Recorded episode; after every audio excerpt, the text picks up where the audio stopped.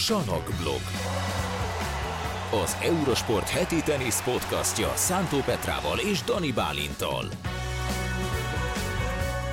Sziasztok, kedves hallgatók, nézők! Véget ért a US Open, úgyhogy jön a harmadik epizódja a kibeszélő sorozatunknak a Salakblog podcastben. Itt vagyunk Szántó Petrával, és megbeszéljük, hogy mi történt ez alatt a pár nap alatt, amikor legutóbb jelentkeztünk, azóta azért eltelt néhány nap. Milyen volt ez a hétvége? Szia, Dani Bálint. Nagyon ünnepi volt ez a hétvége mindenféle szempontból, nem? Hát igen, Novák Djokovic megszerezte a 24. Grand Slam trófeáját, ami egészen döbbenetes szám. Kokogov pedig az első Grand Slam címének örülhetett a nőknél. Szerintem kezdjük a női döntővel, ugyanis ott eltaláltam a párosítást. Hát Ez a legfontosabb adat és információ, hogy szerintem idén 30-ból kettő meccset eltaláltam. És De ez eltaláltam a, a női döntő párosítását. Gratulálunk Dani Bálint. Végezhetünk is szerintem ezzel a podcasttel. Gratulálunk Novák Gyokovicsnak is. Sziasztok! Igen, igen, lehet, hogy lehet, hogy itt le is lehetne zárni. De akkor, ha már eltaláltam, akkor beszéljünk róla, mert hogy nagyon fordulatos volt. Nagyon fordulatos volt, de nem volt egy jó meccs, nem? Igen, pont, jó ezen, meccs volt. pont ezen gondolkoztam, hogy hogy milyen jelzőt lehetne igazán találni erre a meccsre, és talán Köves Gábor mondta a végén, hogy drámai volt. Ami, ami, ami azért lefedi talán azt, amit láttunk. Tehát, hogy nem volt egy jó meccs, de nem volt egy rossz meccs abból a szempontból, hogy történtek dolgok. Az nyert, aki elveszítette az első játszmát, sőt, aki elég nagy bajban volt a második játszma végén is. A hazai játékos nyert 19 évesen, és, és volt benne egy dráma, volt benne sírás, volt benne nevetés, volt benne minden. Tehát, hogy ebből a szempontból egy drámai dolog volt. Hogy ez magas színvonalúnak mondható-e, azt nem hiszem. A rengeteg ki nem kényszerített hiba miatt. Ugyanakkor viszont tudnunk kell, hogy ez a két lány milyen helyzetben volt, milyen nyomás alatt volt, mit kellett nekik ott átélniük az Arthur stadionban, és ugye az ember egy picit, ha, ha humánusabb, akkor próbálja megérteni a, ezt az oldalát is ennek a dolognak. Hát ott volt például a, azt hiszem a 20-as férfi döntő, ugye Team és Zverev között, az sem volt egy ilyen iszonyatosan jó mérkőzés.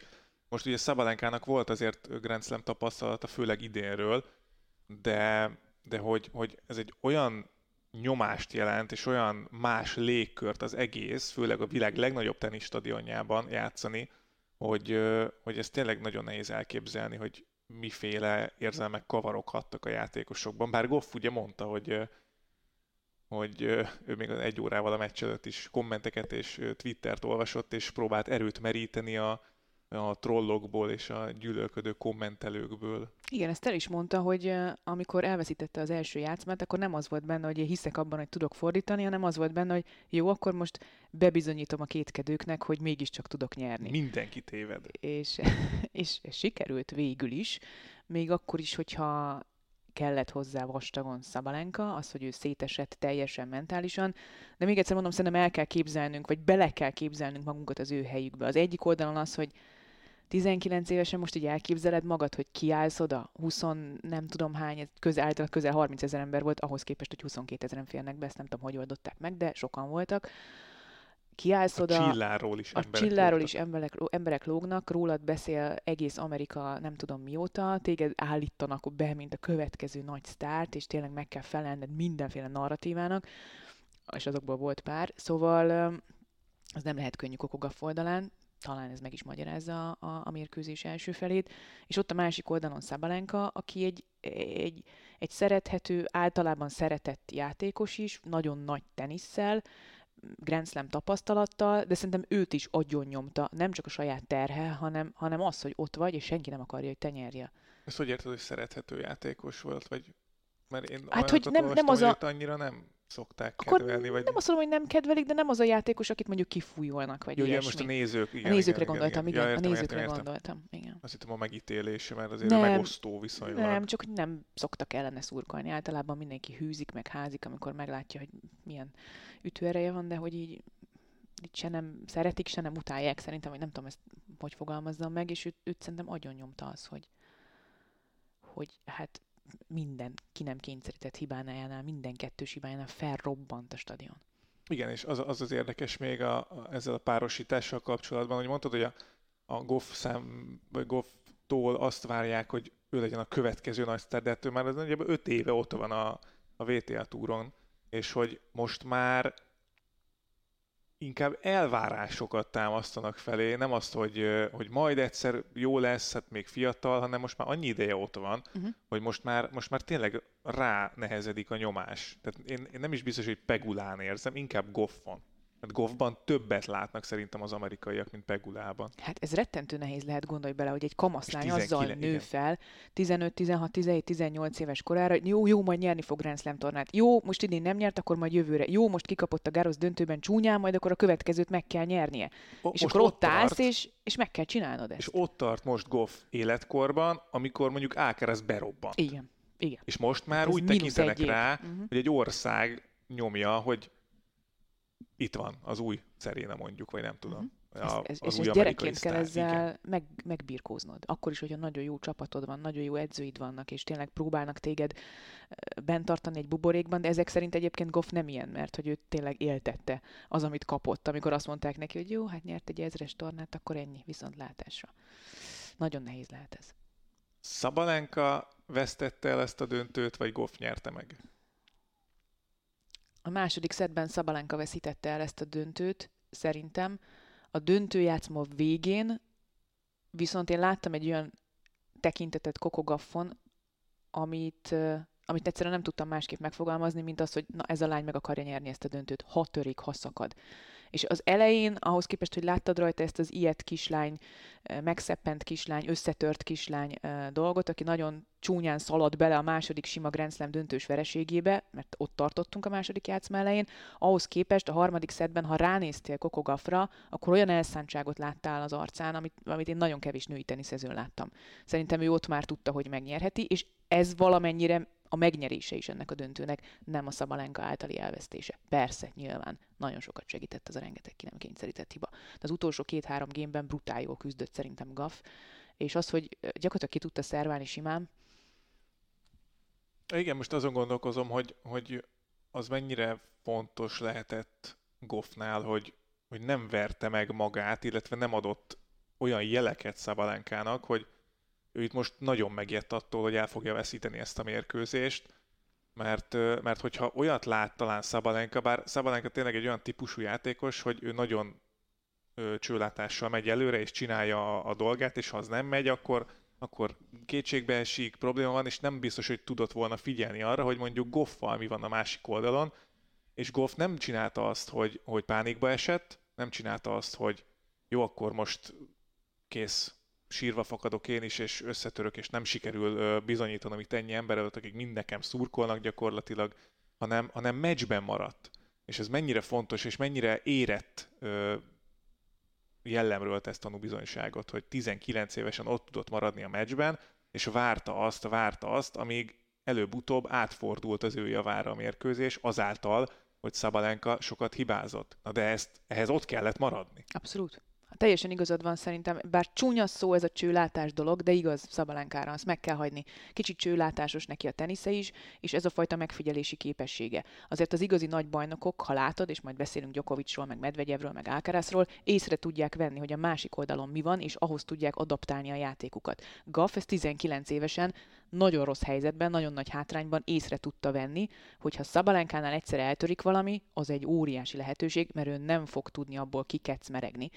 Miközben az Idén azért kikecmergett. Volt, igen, igen tehát... kétségtelenül ebben fejlődött Szabalenka, de, de most olyan mélyre került, és ebben benne volt szerintem a közönség is, és benne volt az a, az a hihetetlen elszánt tekintet, amit, amit Goff elkezdett a második játszmától kezdve uh, szórni, vagy szúrni mindenfelé, hogy, hogy Szabalenkánál ez is egy csőlátás dolog, hogy neki sem kellett volna semmi más csinálnia, mint meccsben maradni. Oké, okay, hogy érzed, hogy sokat hibázol. Oké, okay, hogy nem tudod úgy irányítani a labdameneteket. Picit de tudsz vissza, úgy teniszezni, nem? hogy egy kicsit lassabb sebességgel meccsben maradjál. És, és ezt és valaki nem ismeri föl, igen, akkor és, nem és nagyon bosszantó volt kívülről uh-huh. nézni, igen. nem azért, mert Szabalenkának szurkoltam volna, vagy ilyesmi, hanem, hanem egyszerűen annyira egyértelmű volt kintről nézve, hogy vegyél vissza egy, nem, nem kell ezt ennyire megütni a labdákat, és nem biztos, hogy az kevés lett volna Goff ellen. Tehát lehet, hogy ha a 80%-os tenyereseket üt mondjuk, talán a Kristóf is mondta a, a döntőben, hogy, hogy 10 centire üti a, háló fölött a, a labdákat, és ez elakad a hálóban, stb., hogy picit biztonságibb tenyeresekkel üssél, és, és akkor lehet, hogy az, az még nem adja akkora hátrány, hogyha lassabban játszik Szabalenka, akinek még a vissza, visszabett játéka is nagyon kemény, az nem egy akkora hátrány, hogy abból Goff tudott volna építkezni, mert ha jó helyre ütöd a tenyereseket, akkor 80%-os Szabalenka tenyeres is szinte nyerő.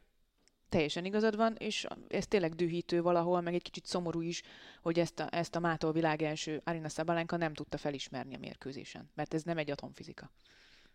És ez kívülről és nem ezt kívülről is tudták, lehet mondani. Vagy nem tudom, hogy ez hogy, hogy nem jutott Ebből el gondolom, hozzá, hogy Szabalenka ez... tényleg kicsit csőlátású, és ezt nem, nem, nem akarom rossz értelemben mondani, de tényleg csőlátású. Tehát ő a saját ájátékára koncentrál, se az ellenfelet nem nézi, se a nem tudom, nem hallgatja meg a, az edzőit, a, ne, a negatív dolgokat be tudja vonzani ebbe a mhm. csillátásba, mert azt a diátadon 27-szer elmondta, hogy nekem nem szurkoltatok, nekem nem szurkoltatok. Az nagyon vicces volt viszont, amikor mondta, hogy amikor felkonferálták az interjúknál, és mondta, mindenki fölrobbant, hogy hát igen, a döntő vesztese, igen, tapsvihar, és akkor hát, hogy szurkoltatok volna nekem a döntő alatt így, mondta Szabalenka. Igen, igen. Uh, igen, ez benne volt, de hát erre, erre azért lehetett számítani, és hát, és azért Szabalenka nagyon komoly négy Grand Slam tornát hozott le. Tehát minden négy Grand Slambe jutott a legjobb, négy közé legalább megszerezte élete első Grand Slam bajnoki címét, úgyhogy... Nekem ezért is furcsa, hogy nem tudta jobban kezelni ezt a döntőt. Mert igen, azt gondolnád igen. egy ilyen év után, és hogyha megnézed a Grand Slam teljesítményét, ez a stabilitás hozta meg neki a világ elsőséget, hogy ezt, ezt nem tudta felismerni a döntőben. Ez egy ilyen nagyon jó mondat, ez mondjuk tavaly, amikor elindult a podcast, már több, több mint egy évesek mm-hmm. vagyunk már, hogy amikor, amikor elindult a podcast, azt mondtam volna, hogy jövőre Szabalenka stabilitása meghozza neki a világ elsőséget. Szerintem, nem tudom, letiltatják a podcastet sokan, vagy nem tudom. Mondat. De hogy tényleg, volna. tehát nagyon komolyan játszott idén. Hm. Kár, hogy ezt a döntőben nem tudta legalább olyan szinten megmutatni, hogy mondjuk úgy kapjon ki, hogy az ne legyen kellemetlen vereség számára. Mert láttad, hogy mit csinált utána az öltözőben. Igen, szét, szétütötte az egyik ütőjét. És kidobta a kukába.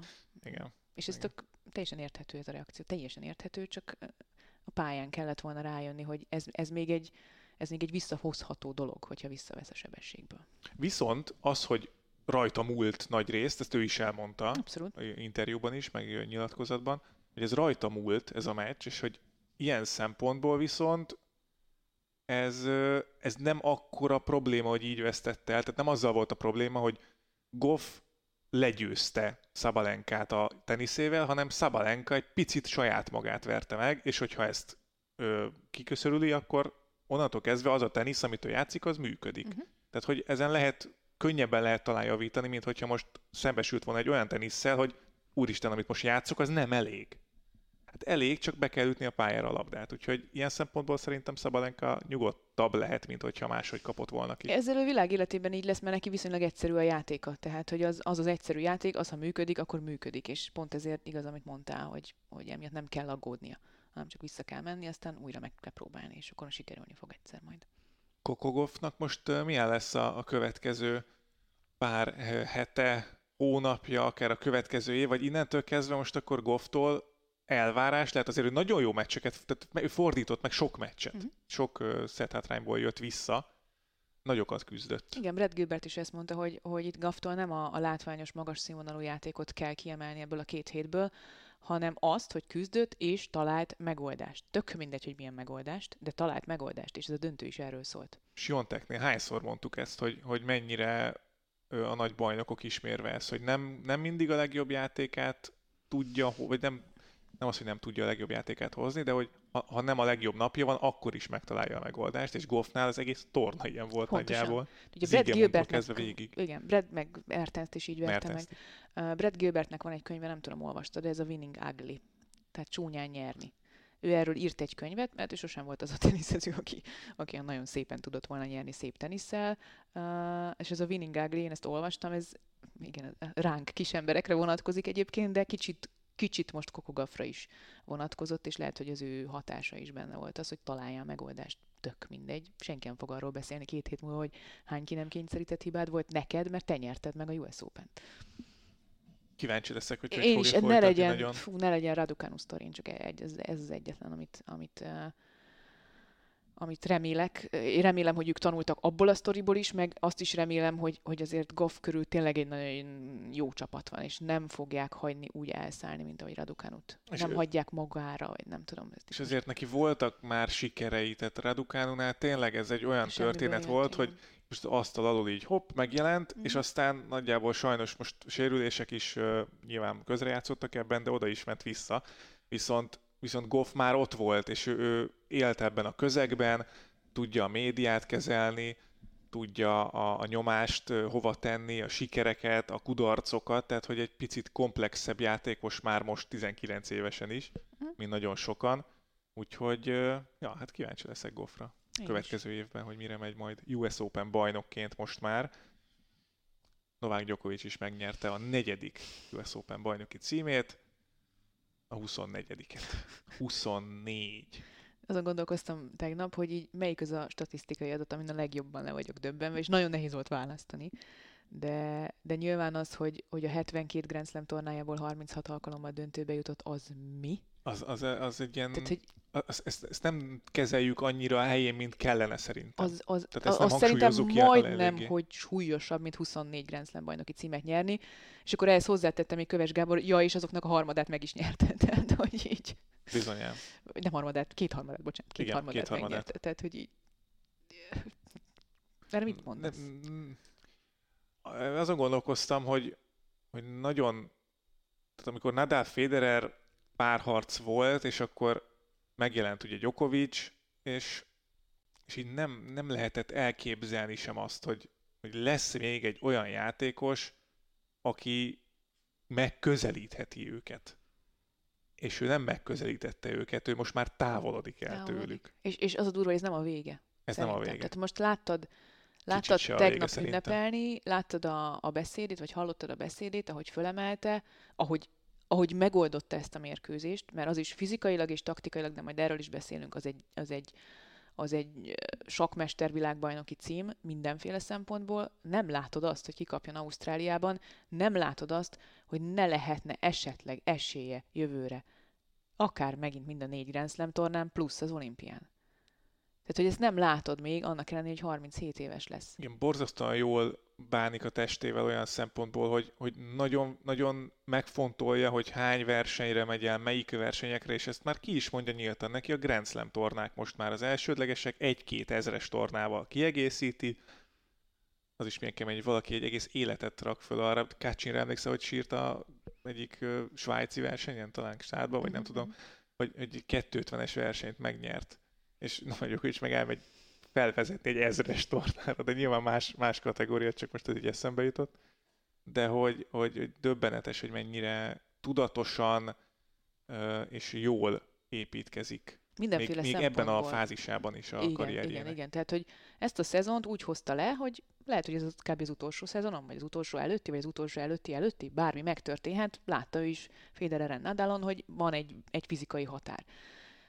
És idejött, és eljutott mind a négy Grand Slam tornán a döntőig, mindegyiket vagy megnyerte, vagy majdnem megnyerte, és képes volt úgy csúcsra járatni magát ezeken a fontos versenyeken, hogy közben meg egyébként olyan nagyon sok mindent nem csinált, és ez most már tök érthető, és ez egy tendencia, ami látszik most már az elmúlt években, azért, mert tényleg öregszik. Tehát, hogy, hogy azt azért ketté kell választani, hogy, hogy Novák Djokovic még mindig olyan őrületes fizikai formában van, hogy bármelyik Grand Slam tornán esélyes, sőt, top favorit. Ha eljut a döntőig, akkor végképp, mert a döntőben megint akkor a tapasztalata, de azt is látni kell, hogy, hogy fizikailag azért már nincs azon a szinten, mint volt mondjuk 10 évvel ezelőtt, vagy akár csak 5 évvel ezelőtt is, abban mondjuk a 2011-es, vagy akár a 2021-es szezonjában, amikor a naptári Grand Slamért ment, mert láttuk ezen a meccsen is a döntőben, hogy voltak fizikai problémák, lesznek is már, de ezt is jól tudta menedzselni. Meg mert tudja volt oldani, igen. rá plusz megoldása olyan,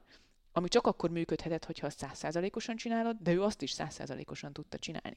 Ez a szerva röpte volt. És ez pont uh, abban a bizonyos uh, Grossféle podcastben hangzott el, amit hogyha tíz éve ezt kimondod, hogy, hogy Novák Djokovic 2023-ban a US Open-en úgy veri meg Daniel Medvegyevet, aki, aki jobb nála már alapvonalról, már Medvegyev jobb már Djokovicnál az alapvonalról, ha hosszú labdameneteket nézzük, hogy szervaröptézik az ember, és így lesz 24-szeres Grand Slam bajnok. Ezt elképzelhetetlennek tűnt mondjuk 2013-ban, vagy a 11-es szezonja után. Döbbenetes volt nézni egyébként tényleg, hogy mennyire, mennyire jól, ugye, amit Alcaraznál mondtunk, és nagyon besültem vele az elődöntő kapcsán, hogy, hogy egyszerűen jobban megtalálja meccs közben az ellenfél játékára a választ Alcaraz, és ugye Medvegyevvel két nagyon sima meccset játszott Alcaraz a, a, az előző kettőt, és hogy, hogy nem, nem várta senki szerintem, vagy én legalábbis biztos, hogy nem vártam azt, hogy, hogy ennyire jól fog játszani Medvegyev, de Medvegyev el is mondta, hogy Alcaraz ellen és Djokovic ellen is akkor van esélyed, ha jobban játszol, mint amennyire tudsz.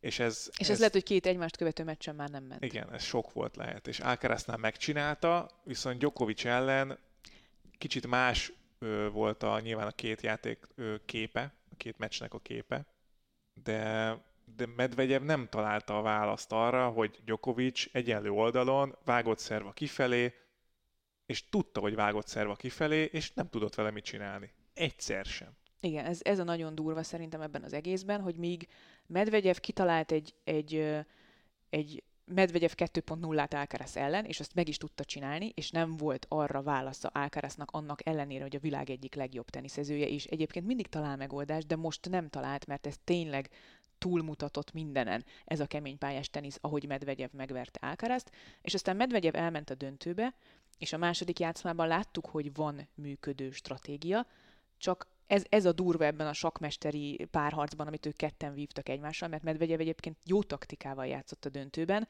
és majdnem nyert egy szettet is, de ez a tudom, hogy te tudod, hogy én tudom, hogy te tudod című dolog, hogy Djokovic pontosan tudta, hogy Medvegyev ezzel a taktikával nyerhet, ezért kitalált valamit, és azt a szervaröptét azt konstans módon úgy tudta játszani, hogy arra arra nem volt válasz. És a, most ez, e, ezen gondolkozva az jutott eszembe, az a gondolatmenet, hogy hogy Medvegyevben viszont, tehát Medvegyev borzasztó jó alapon a játékos, ugye talán Szerintem talán ezen a meccsen jobb, jobb volt, mint Djokovic. Mondjuk de egyenlő, úgy, hogy mondjuk, jobb hogy vagy egyenlő, egyenlő igen. tehát jobb, a legjobb napján talán már jobb. Igen, és ebben benne van az, hogy Gyok, bocsánat, Djokovicnek ugye már 36 éves, és neki vannak már fizikai határai, amit ő pontosan tud, pontosan ismeri a határait, és pontosan tudta, hogy alapvonalról már lehet, hogy nem tudja megverni Medvegyevet.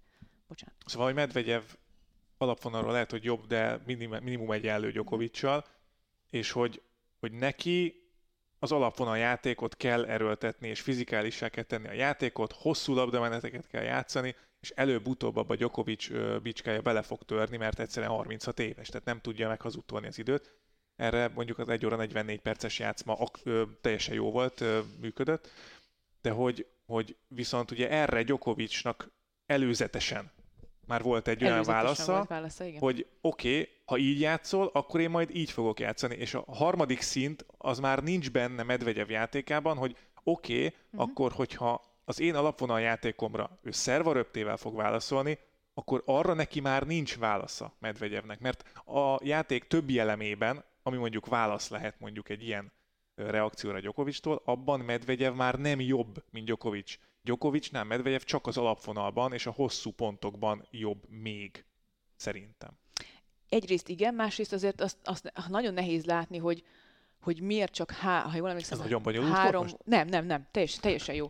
ez a harmadik szint, ez tök jó, csak hogy közben én azt gondolom, hogy a harmadik szint abból a szempontból meg lehetett volna, hogy ez a szervaröpte, ez ugyanúgy, mint annó a Párizsi döntőben, ez annyira konstansá vált, hogy Medvegyev, aki egy szintén nagy sakjátékos, és az egyik legjobb játékolvasó teniszező a világon, felismerhette volna, nem volt már energiája, vagy nincs meg a képessége hozzá, hogy, hogy igen, ha sarokból fogad, akkor nem fog tudni, nem vagy nagyon-nagyon szer tud majd. És a szerva röptéren nincsen válasza Medvegyevnek, és igazából nem volt az elődöntőben sem Alcaraznak, csak helyenként megnyert egy-két pontot. Itt viszont az volt a különbség, hogy a szerva röptét hibátlanul hozta le Djokovic, hibátlanul. És ezt Még abban a durva szedben. Tehát, hogy erről igen, tehát majd egyszer végignézzük újra a meccset, és összeszámoljuk, hogy hányszor szerveröptézett eh, Novák Djokovic.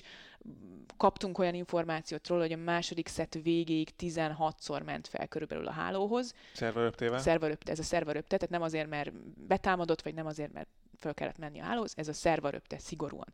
És abból az én számításaim szerint az összes labdamenetet megnyerte, volt, aki azt mondta, hogy 15-16-ból tök mindegy, de, de a fontos az, hogy a második játszma 4-3 bréklabdánál és 6-5 szetlabdánál mind a kétszer bejött, ráadásul az első az, az valami hihetetlen, hihetetlen félröpte volt, amit ütött. Én ott őszintén szólva azt hittem, hogy az a az a röpt, vagy az a return, return az, az végre jó lesz. És úgy voltam vele, hogy na, végre Medvegyev üt egy, egy jó return amiből megvan a szerva röpte pont fogadóként, és aztán vártunk még egy órát arra, hogy legyen egy ilyen pontja. És ez Djokovic érdeme is egyébként. Abszolút, Tehát, hogy abszolút. Medvegyevnek erre nincs válasz, ez azért volt, mert hogy az ő fejében élt egy játékkép, hogy majd ez hogy fog kinézni, és nem tudott választ adni Gyokovicsnak a, a zseniére gyakorlatilag. Ugyanakkor nem tudom elképzelni, hogy ők nem voltak felkészülve arra, igen, hogy Gyokovics szerva röptézni fog, mert hogy már egyszer kapott ki Medvegyev ATP ezres döntőben, úgyhogy konstans szerva röptézett Gyokovics, hogy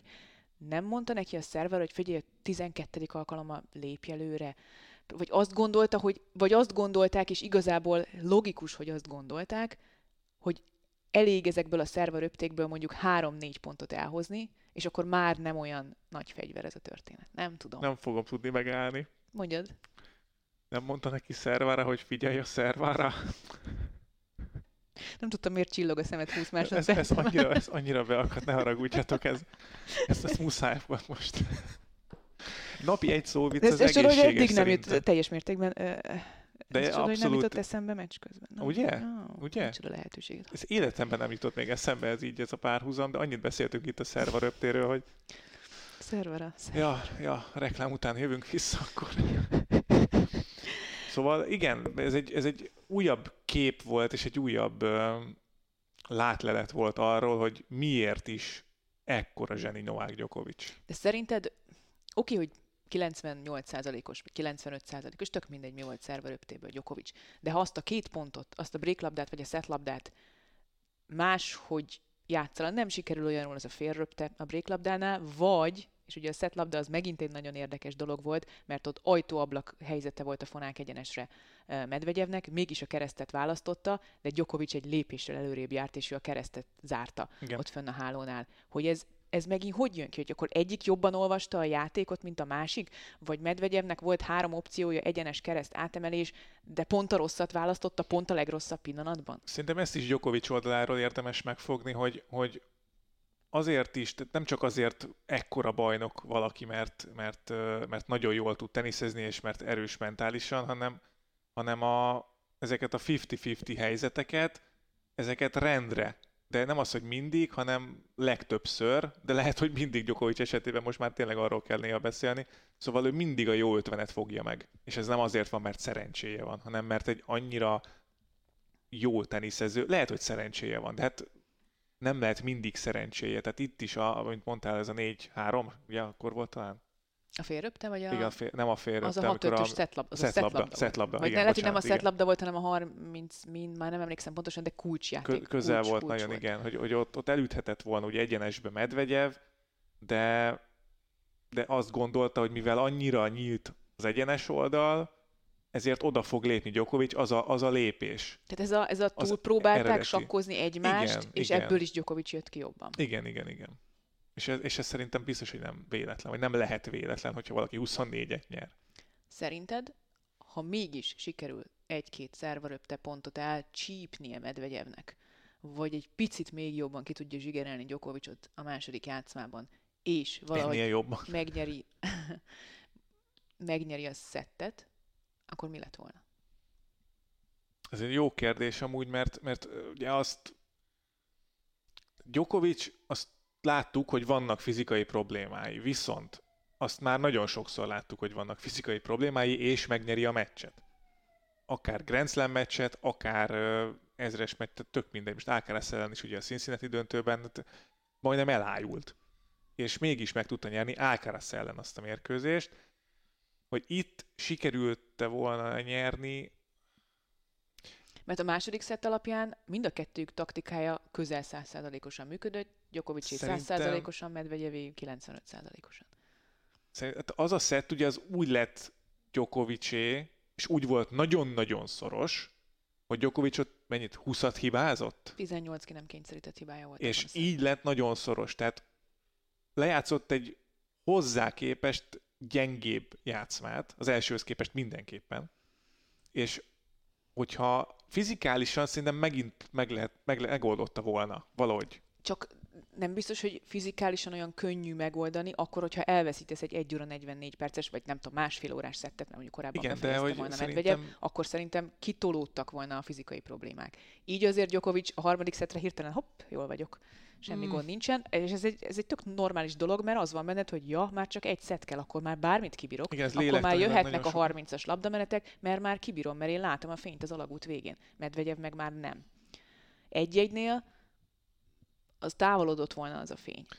Igen, de, de megint ahhoz kell nyúlnom, és ö, akik már régóta hallgatják a podcastet, tudják, hogy én Nadal szurkoló vagyok, tehát hogy igazából Djokovic a riválisa az én kedvelt játékosomnak, de hogy Djokovic minden egyes szituációban volt már, ami létezik gyakorlatilag a teniszpályán, és játszott ő már majdnem hány óra, 5 óra 15, vagy néhány perces volt az Ausztrál Open döntő. Majdnem 6 óra 50 5 óra, igen, vagy. hogy majdnem 6 órás meccseket is játszott. És oké, hogy már nem annyi idős, de, de, de tudja, hogy milyen az. az. Mm. És az lehet, hogy elment volna tényleg 4 óra, bőven 4 óra fölé az a, az a meccs, hogyha ha De akkor is Medvegyev. négyben nyert volna Djokovic? Nem tudom, de de hát Medvegyev is biztos, hogy fáradt. Igen. Ez, ez egyébként Tehát, azt hogy, észre hogy kell venni, kell, hogy ki... az a harmadik játszmában látszott, hogy ő maga is kifárasztotta magát ezzel a fárasztásos technikával. Oké, okay, hogy megnyeri azt a játszmát, és egy-egy, oké. Okay. Csak nem tudom, hogy meg, lehet meg lehetett volna törni Novák Gyokovicsot azzal, hogy nyer egy szettet valaki ellene. Oké, okay, hogy milyen szettet, de de szerintem megtalálta volna a kiútot abból is. Mert, Én mert, mert, megnéztem mert, volna ezt a, ezt a verziót is. Ops, a székről. Jézus. Szóval, hogy um, én megnéztem volna ezt a verzióját is, hogy akkor hogyan talál egy-egyről egy ilyen szett után Gyokovics utat a 24-hez. Igen, mert sokat hibázott, és, és nem biztos, hogy a harmadikban utána megint ennyit hibázott volna. Oké, hogy elveszítette, de nem tudom, nem tudom. Mm. Oké, okay, sokat annyira hibázott, de, volt. de a szerveröpténél meg nem hibázott. Egyet sem. Hát igen, és akkor valószínűleg ő azért ebben sokkal-sokkal előrébb jár, mint Medvegyev, hogy ez biztos, hogy fölismerte volna, hogy akkor valamit változtatni kell. Gondolkozunk, mi működött? Szerveröpte. Oké, okay, hogy ne, mindig nem fog működni, de egyszerűen annyira adta magát, hogy szerveröptézzen, hogy akkor lehet, hogy többet szerveröptézett volna, és azzal megint Medvegyevet az őrületbe kergethette volna, hogy oké, okay, visszajöttem, de hát ez az őrült, hát jön föl a hálóz, nem tudok vele mit csinálni. Hát mit csinál, és akkor láttuk Szervárának is, ott mondta a, a magáét már a vége felé, hogy egyszerűen tanácstalan volt néha. Azt azért hozzá kell tenni, hogy nem csak és kizárólag a szerveröpte volt a siker kulcsa. Ja, hát nem, nem, Tehát nem, ott nem. volt az a fonáknyesés, ami, ami szintén brutális volt. Nem csak az, hogy a fonáknyesésből közvetlenül hibára tudta kényszeríteni Medvegyevet, mert ez is előfordult hétszer, ami Medvegyev esetében egy elég jelentős mennyiségű ki nem kényszerített hiba nyesésből közvetlenül. Tehát, hogy a Djokovic nyesett... Nyesett, akkor közvetlenül utána rontott Medvegyev. Mm-hmm. Tehát ki nem kényszerített hibát értem, ütött. Értem. Tehát direktben a fonáknyesés volt az oka a hibának. Ebből volt 7 pont. Uh, de hogy a fonák... valami 38 mennyit? 30, 30 nem, végét? Sok, Mármint, az összes ki nem kényszerített hibája. Igen, 38 abból, ki nem kényszerített hiba, az abból 7, az csak Djokovic fonákja. Aha. Fonák nyeséséből jött, és ugye fonák nyesést ütött közel 80-at Novák Djokovic a mérkőzésen, és négye, négyszer rontotta el. Tehát, hogy ez nem csak, hogy egy, egy hibát kikényszerítő ütés volt, hanem egy rendkívül stabil ütés is volt. Ez az egyik a szerveröpte mellett, a másik pedig Azt az... mondjuk ezt hogy miért fontos a nyesés Medvegyev ellen mert hogy uh, ugye akkor alacsonyan marad a labda, és Medvegyevnek kell, tehát Medvegyev annyira laposan teniszezik, hogy akkor neki onnan föl, föl kell szedni a labdát, utána tudott támadni, és a ideális esetben, tehát nem tud onnan úgy gyorsítani, vagy támadni ellened. Ahogy Alcaraz ellen. Ahogy Alcaraz ellen mondjuk megy, igen, vagy ment. Ment, igen, ezen a meccsen legalábbis. Illetőleg még az nagyon fontos volt, hogy, hogy Medvegyevnek bár az első szervája az egy nagyon jó szerva, nem volt a fontos pillanatokban annyira hatékony a legtöbb esetben, mint kellett volna, bár volt egy-két gém a második játszmában, amikor ez húzta ki a csávából, de hogy második adogatások után nagyon kevés pontot nyert, és ez is nyilván átfordítható Djokovic oldalára, aki, ha jól emlékszem, amit mondott Grossz a podcastben, a harmadik játszma 5-2-ig majdnem minden második szervát visszatett. Lehet. De valami ilyesmi. Tehát lényeg az, hogy 100-ból 98 második szervát visszatett pályára, és ez már egy fantasztikus kiindulási alap a fogadópont megnyerésére. Úgyhogy Djokovic nagyon sok elemében jobb volt a játéknak, mint Medvegyev, és hát tényleg nem tudjuk, hogy hol a vége. Nem tudjuk, hogy hol a vége, de, de ez nagyon meggyőző volt ez az év Grand Slam-eket tekintve Djokovic-tól. És most már azért kell úgy beszélni, hogy ez az év, mert hogy neki ebből áll az év. Igen, neki szerintem elindul. vége van, elmegy még a VB-re, aztán viszont látásra meg Párizsba maximum. Sánkhájban nem megy? Azt mondod? Régen volt, Megteheti. ki kell szolgálni a közönséget ott. Megteheti, hogy nem menjen szerintem. Petra, milyen volt életed első Grand Slam döntőjét, férfi Grand Slam döntőjét közvetíteni? Nagyon jó Mert hogy Petra most debütált. Igen, hát uh, egyrészt nagyon meglepő volt, hogy én kaptam meg a lehetőséget, hogy ilyet csinálhatok, de igyekeztem a lehető legjobban felkészülni erre, használni a tapasztalatomat, ami már volt különböző Grand Slam döntőkben, csak nőiekben. Nagyon, nekem nagyon-nagyon pozitív élmény volt, még most is így igazából az visz ez az egész, mert um, tudtam élvezni, uh-huh. szerintem minden pillanatát. Őszintén szólva én, én meg is lepődtem, amikor a levezetésben Barbara Sett azt mondta, hogy 1 óra 44 perc volt az a második szett, mert nekem így elment. Pedig beszéltük is Gáborral adás közben, hogy mennyi ideje tart már ez, másfél, hú, másfél órája, és ne, nem volt meg, nem hogy volt ez ilyen. Igen.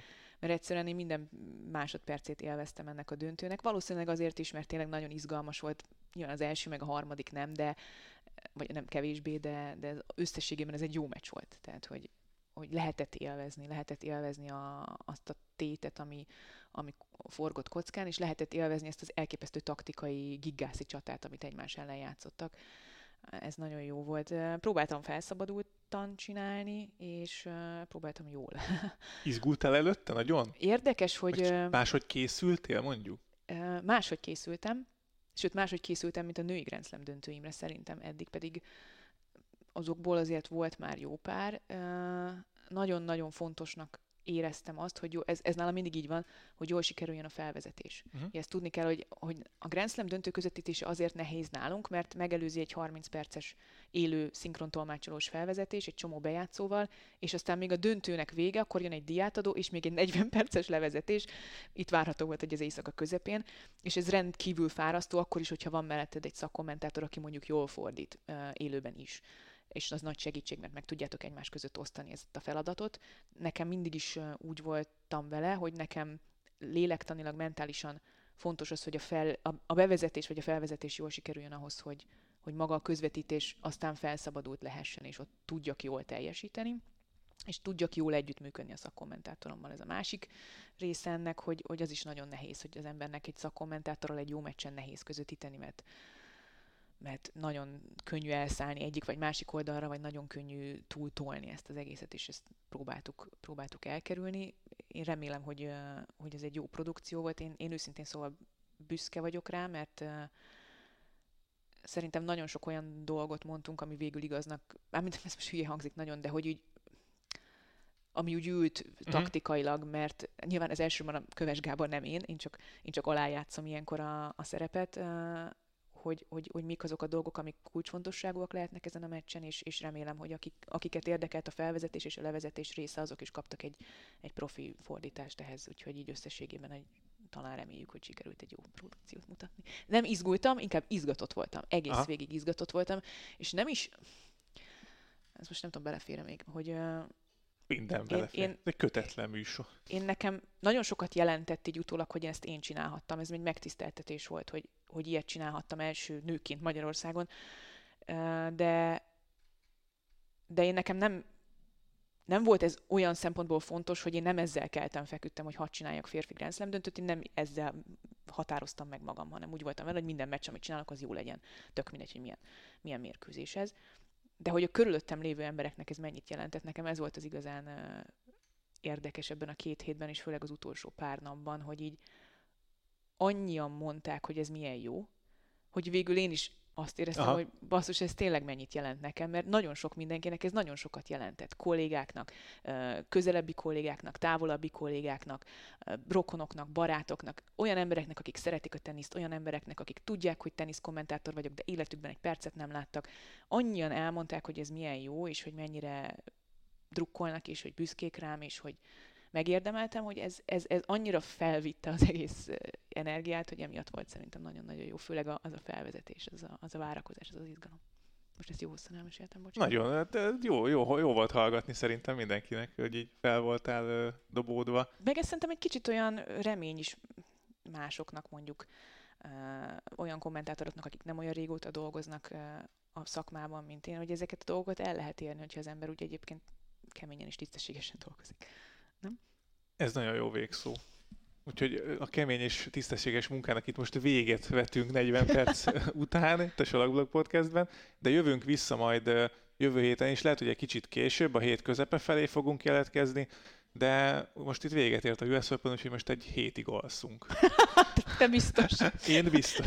Én Ezt biztos. Úgy képzeljétek, hogy kikapcsoljuk a mikrofont, és így a Bálint így fölfekszik az asztal, és itt A fejemet így bele fogom verni az üvegasztalba. Akkor szép álmokat Bálint neked. Igen, nekem szép álmokat, nektek meg további jó podcast hallgatásokat, mert hogy fönt vagyunk ugye a Spotify-on, a Soundcloud-on, a Google Podcast-en és az Apple Podcast-en is. Hallgassátok meg a többi podcastünket is más podcasteket is hallgathatok, nem csak a salakdogot, ez nagyon fontos, de azért tartsatok ki mellettünk. Úgyhogy iratkozzatok fel a csatornáinkra, hogy ne maradjatok le egyetlen adásunkról sem, és aztán majd érkezünk Petrával nagyjából a következő hét közepén. Úgyhogy a figyelmet, sziasztok!